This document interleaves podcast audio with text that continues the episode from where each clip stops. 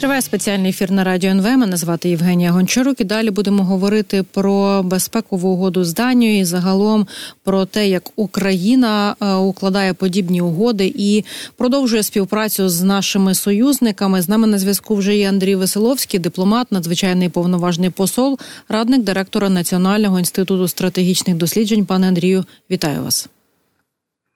Добрий вечір, пані Євгенія. Раді, що ви знайшли змогу поспілкуватися з нами, але я з вашого дозволу розпочну не з безпекової угоди, а з повідомлення про те, що прем'єр-міністр України Денис Шмигаль разом з групою міністрів приїде на українсько-польський кордон, е, і там можуть відбутися переговори щодо протестів польських фермерів, які заблокували пункти пропуску. Про це до речі, президент України сказав е, і анонсували, що якраз ось такий формат на рівні урядів е, може бути та реалізований. Е, хотіла, аби ви оцінили взагалі масштаб кризи, який зараз склався між Україною і Польщею. Багато хто навіть вживає словосполучення торговельна війна. Е, як би ви е, оцінили все те, що відбувається зараз?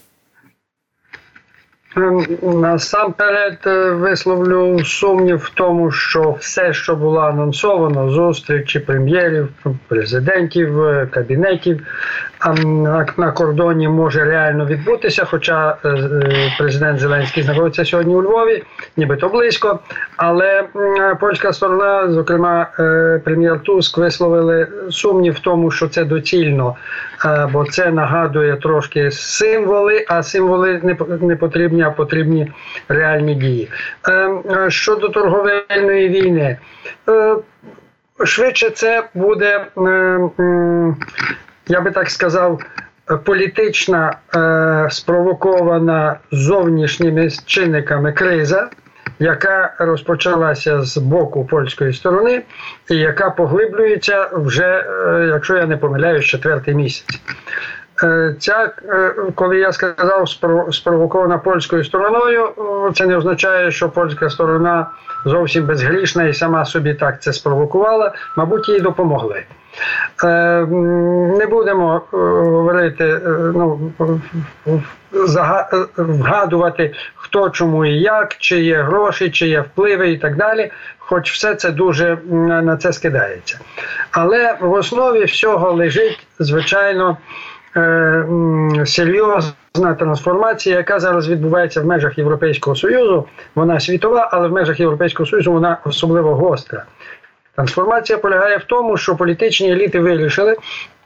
Що з огляду на далі кліматичні загрози, е, швидке потепління, світові потрібен перехід від е, вуглеводних Е, е, засобів е, енергії до електричних, які би це ці викиди значно зменшили.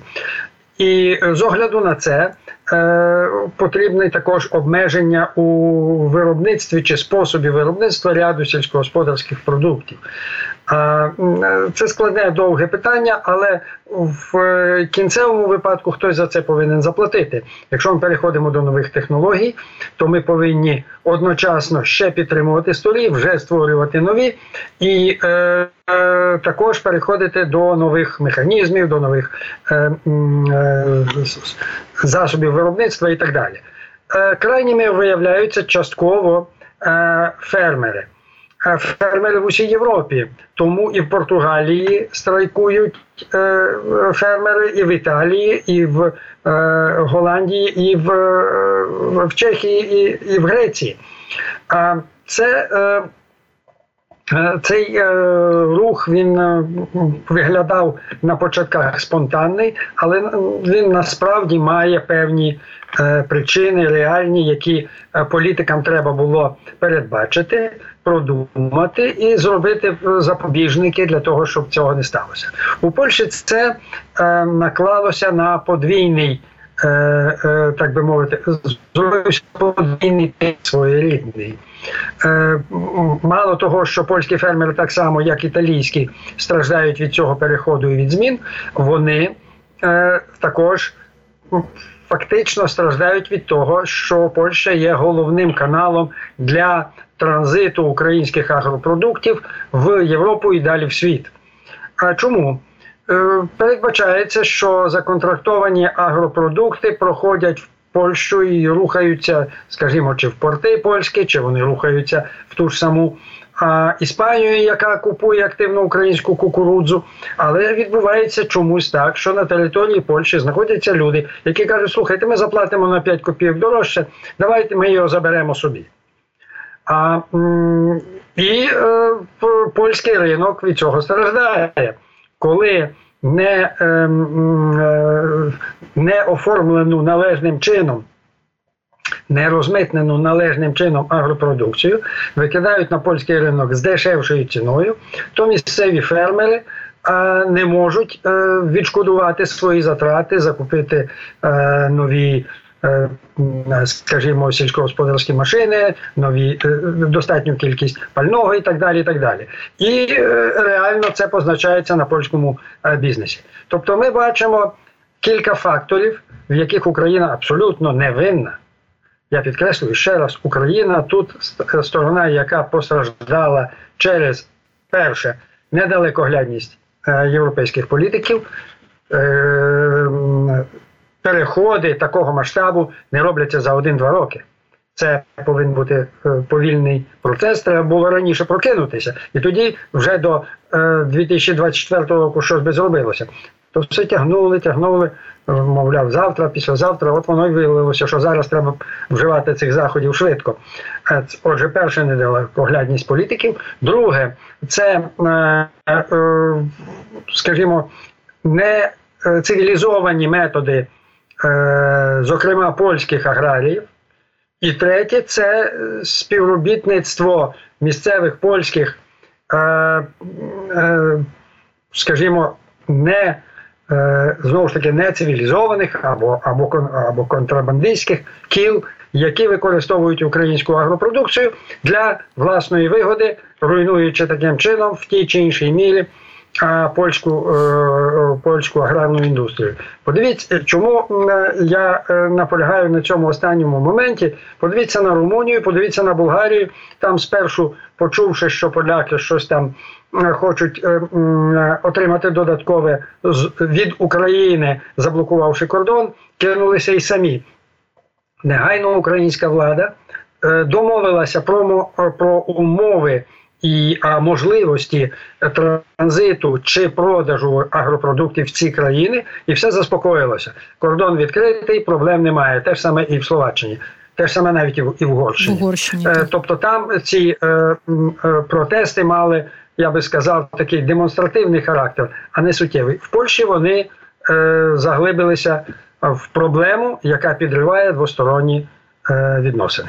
Будемо сподіватися, що, попри те, е, що прем'єр-міністр Польщі Дональд Туск відхилив запрошення нашого президента про урядову зустріч на кордоні, все таки буде зустріч урядів двох країн е, у березні, конкретно 28 числа. І сподіваюся, що буде якось фіналізовано та або принаймні зменшено цей градус напруги, який надзвичайно наразі високий. І я сподіваюся, що рішення про те, що ці пункти пропуску мають стати частиною такої критичної інфраструктури Польщі, воно теж має допомогти. З вашого дозволу, пане Андрію, переходимо до історії з угодою безпековою, якщо спрощено говорити, або угодою про співробітництво у сфері безпеки і довгострокову підтримку між Україною і Данією. Я намагалась так побіжно подивитись про цей документ, чи є там згадки про НАТО. Про терміни, які так само, як і з попередніми схожими угодами, є десятирічною цей термін. Ем, що ви можете сказати про цей документ? І здається, він потужніший, наприклад, ніж угода з Німеччиною. Чому так?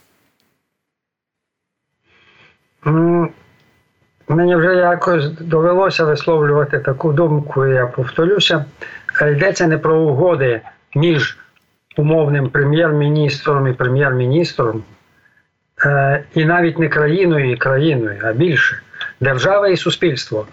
Україна, українська держава і українське суспільство укладають угоду з Британією, Німеччиною, Францією, е, зараз Данією, колись і Сполученим Штатам надійде черга. Йдеться про те, що це суспільство розуміє, що Україна критично важлива для її власної безпеки. Безпекова угода не тільки для України, вона і для Данії теж. Вона і для Британії теж. А і тому, розуміючи цю екзистенційну а, пов'язаність, е, країна Данія і суспільство беруть на себе зобов'язання надавати Україні стільки-то, скажімо, зброї, стільки-то технологій, допомогу в такій-то сфері, чи такій-то, чи такій-то і так далі. А чому з Данією і в чому специфіка? Данія морська держава.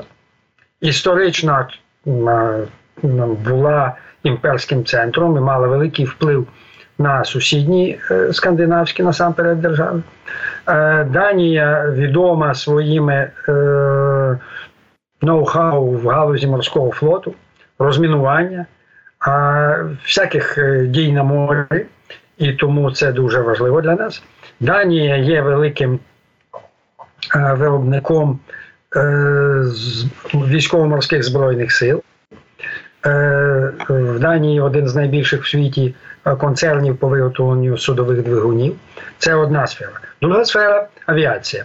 Ми знаємо, що Данія входить в коаліцію F-16 і є в ній однією з перших.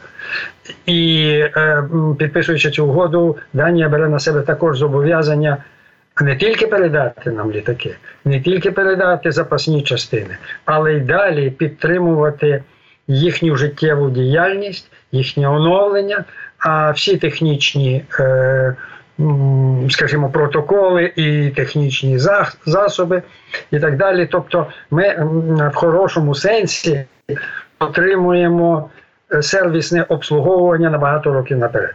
Та й суми, які оголошено е, Данією, там 8 чимось мільярдів е, доларів для маленької країни, де живе трошки більше 4 мільйонів громадян, це надзвичайно великі суми.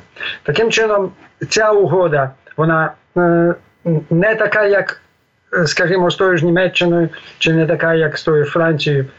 І це природно, бо і суспільство, і держава данська е, не така ж, як і французька. Е, в неї інші інтереси, в неї інше бачення, і вона ближче до біди, ближче до регіону, і тому е, в цьому специфіка. Отже, кожна безпекова угода це штучний товар. Це дуже добре. Ми можемо, використовуючи потенціал кожної з держав, з якою складається угода, е, шукати у неї те, що нам найбільше потрібно, що їй найлегше нам дати. Тому що умовити, е, розлучитися, е, як було сказано недавно, ми всю артилерію вам віддаємо. Умовно, розлучитися з усією артилерією, знаєте, це все-таки трошки напружує. Але країна на це йде, бо знає, що якщо не допоможе сьогодні з артилерією, то завтра якась чужа артилерія е, е, може наблизитись до її кордонів. Дуже хороший приклад данський. Е, сподіваємося, що і інші держави, їх там, по-моєму, понад два десятки, які попередньо сказали, що будуть мати такі ж самі безпекові угоди з Україною, вони будуть теж це робити. А за цими двома десятками дивися, і інші підтягнуться. Це нам дуже допоможе. Е, в відбитті агресії. Єдине в усьому цьому проблемне і найважливіше, щоб це було зараз, вчора. Та я нагадаю нашій аудиторії, що вже підписані такі угоди з Великою Британією, Німеччиною, Францією, тепер Данія, і є повідомлення, що е, близькими до підписання є е, схожі та ну будемо говорити безпекові угоди, тому що все одно тексти не є ідентичними, і це логічно е, з Канадою та Італією. І багато хто каже, що на саміті ем, у Вашингтоні, ювілейному саміті НАТО, буде підписана безпекова угода між Україною і США. Пане Андрію, я пам'ятаю, що свого часу, коли Україна активно говорила про членство в НАТО, е, то як проміжний етап Тобто на шляху, допоки це запрошення у нас не в кишені, говорили, що нашій державі треба односторонні угоди з ядерними державами, і це тоді виглядало як щось потужне. Ну принаймні так собі уявляла і я. А зараз ми маємо ось ці безпекові угоди, які багато хто називає декларативними і рамковими, попри те, що насправді в міжнародній політиці це все має вагу. А як ви оцінюєте те, чого нам треба було би в вигляді цих угод? Таких односторонніх, бо Франція ядерна держава, Штати. Ми сподіваємося, ця угода буде і це ядерна держава, і те, що ми маємо по факту, наскільки тут трошки наші сподівання не справдились. Ну, якщо у когось були такі сподівання, що якась держава скаже Україні завтра, хто б на вас не напав, я вас буду захищати і буду разом з вами воювати проти того, хто на вас напав, то ці люди не розуміють е, змісту і суті зовнішньої політики. Такого не буває і такого нема. Нема в жодному випадку. Навіть славнозвісна п'ята стаття Вашингтонської угоди про Північно-Атлантичний альянс говорить про те, що кожна всі держави повинні розглядати напад на одну з них як напад на себе і вживати дії, а далі ключові слова, які вони вважатимуть за потрібне. Тобто вони, можливо, вважатимуть за потрібне висловити протест, ну, зробити якісь санкції, але не обов'язково воювати. Отже, в світі немає е, тотальних е, е, угод, які би повністю гарантували вступ в бойові дії з боку однієї країни на допомогу іншої. Таке було в 18-17 столітті, та й то не завжди виконувалося. Це перше. Друге, чи наші надії, так би мовити, чи наші сподівання мали якісь Е, е, підґрунтя, чи ми повинні розчаровуватися. Навпаки, ми отримуємо зараз у вигляді безпекових угод, а фактично, е, фактичне зобов'язання з боку, я вже підкреслював, це суспільств і держав, а не конкретних прем'єрів чи конкретних урядів, про багатолітню підтримку, в тому числі і безкоштовну там там є цей елемент обов'язково, е, для посилення нашого е, фінансового, економічного е, військового становища і для підтримки нашого українського суспільства. Це все повинно допомагати нам вистояти в війні. Поки боєприпаси не надходять або надходять краплями, то е, е, навіть в цій формі Е, країни намагаються якимось чином нас е, підтримати. Тому е, ще раз ми не будемо не будемо розчаровуватися, ми будемо працювати далі. Угоди повинні укладатися. Щоб не забути, в цих угодах також є важливий елемент, якого раніше не було, а саме військово-технічне співробітництво у виробництві зброї. Е, не не в останні місяці е, в Верховна Рада України внесла суттєві зміни в ряд е, наших законів, які дозволяють це здійснювати це співробітництво між українськими компаніями і закордонними західними компаніями, і приватними виробниками, і державними виробниками в, в, в тих формах і в тих методах, які там існують. Отже, ми перестаємо бути в цьому е, плані пострадянською закритою державою, де е, все диктувалося е, з центру і передбачалося суцільна воєнна тайна, а толку з цієї воєнної тайни не було. Е, тому е, це теж е, важливий момент, ми його не повинні забувати. Зокрема, якщо йдеться про співробітництво з такими державами, як та сама Німеччина, Франція чи Британія, чи є тут елемент ядерного захисту? Ні, немає. По-перше, не збирається жодна ядерна держава нападати на іншу через відносини з Україною це була би світова катастрофа, яка би закінчилася знищенням людства, і всі це розуміють. А, Ну і по-друге, ну, що можна досягнути такими способами? Е, хіба що е, декотрі е, українські політики почали говорити про те, що Україні треба набути ядерну зброю, відновити ядерну зброю, таку ж саму, як у Британії і Франції, скориставшись цими угодами. Це швидше. Е, такі, е, як би сказати, напівжарти. Е, Хоча деякі пропозиції, пане Андрію, перепрошую, що перебуваю, деякі пропозиції про роззброєння, так а точніше, денуклеаризацію Російської Федерації, е, вони можуть передбачати цікаві варіанти, в яких може взяти участь, наприклад, Україна, але це інша велика розмова. На жаль, час вичерпується. Дякуємо Абсолютно. вам. Дякуємо вам надзвичайно. Андрій Веселовський, дипломат, надзвичайний повноважний посол, радник директора Національного інституту стратегічних досліджень.